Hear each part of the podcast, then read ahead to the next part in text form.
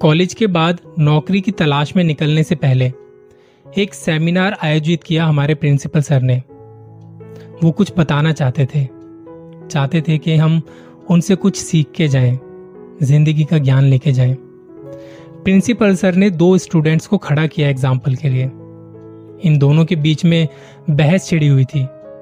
एक स्टूडेंट बात कर रहा था कि अगर हम इस दुनिया में आए हैं तो हमें अच्छी तरह से सारी सुख सुविधाओं का लाभ लेना है, जिसके लिए हमें कमाना होगा और अपने लिए, अपने परिवार के लिए सुख सुविधाओं के सारे साधन जुटाने होंगे। अब एक ही तो लाइफ मिली है। इसमें भी ऐसा नहीं किया तो क्या किया धरती पर आकर? प्रिंसिपल सर ने कहा कि, बात तो इसकी सही है। वही जो दूसरा स्टूडेंट था, उसका मानना थोड़ा अलग था। वो सोशल वर्क की बात कर रहा था। हालाँकि इसका फैमिली बैकग्राउंड कोई ज़्यादा अमीरी वाला नहीं था, मिडिल क्लास वाला ही था। उसका कहना था कि, सर, मज़ा तो लोगों की मदद करने में है। वो मज़ा किसी में नहीं। प्रिंसिपल सर ने कहा कि, बात तो तुम्हारी भी सही है।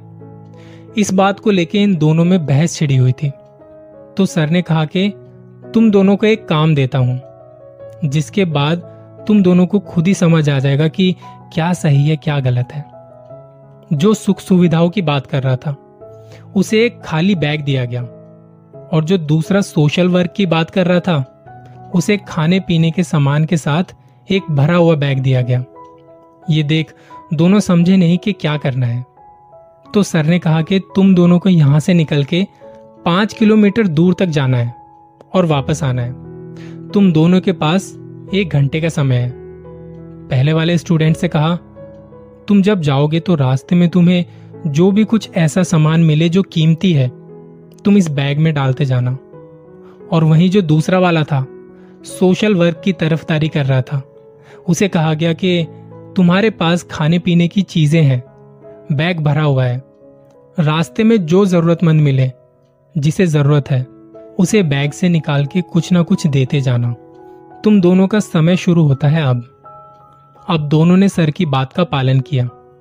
जो पहले वाला था, उसने रास्ते में जो कीमती चीज़ नज़र आई, उसे बैग में भरता चला गया। उसका बैग भारी हो चुका था। दूसरा वाला रास्ते में उसे जो जरूरतमंद मिला, वो उन्हें खाने पीने का सामान बांटता हुआ चला गया। उसका बैग खाली होता गया। जैसे जैसे उसका बैग खाली होता गया, वज़न कम होता गया। इसके लिए राह आसान होने लगी। चलना आसान होने लगा।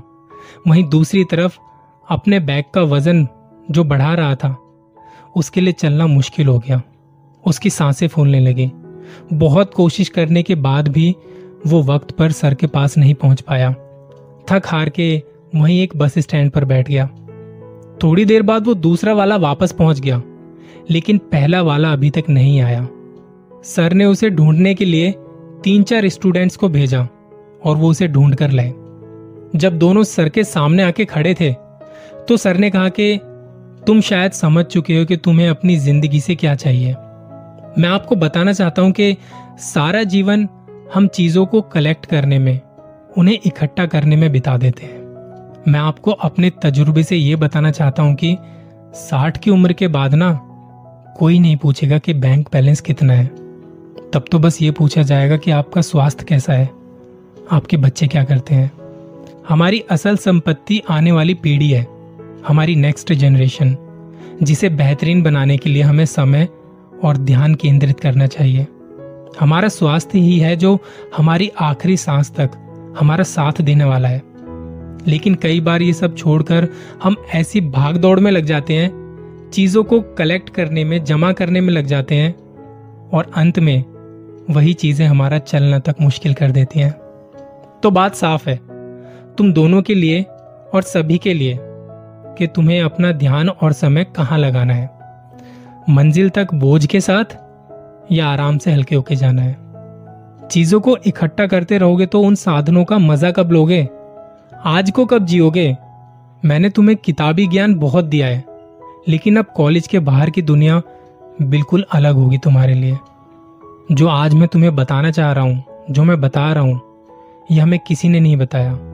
आज मैं उम्र के इस पड़ाव पर हूँ, मुझसे कोई नहीं पूछता कि कितना बचाया, कितना गवाया।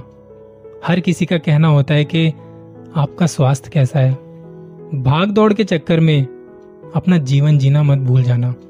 मैं बस आज तुमसे यही कहना चाहता था।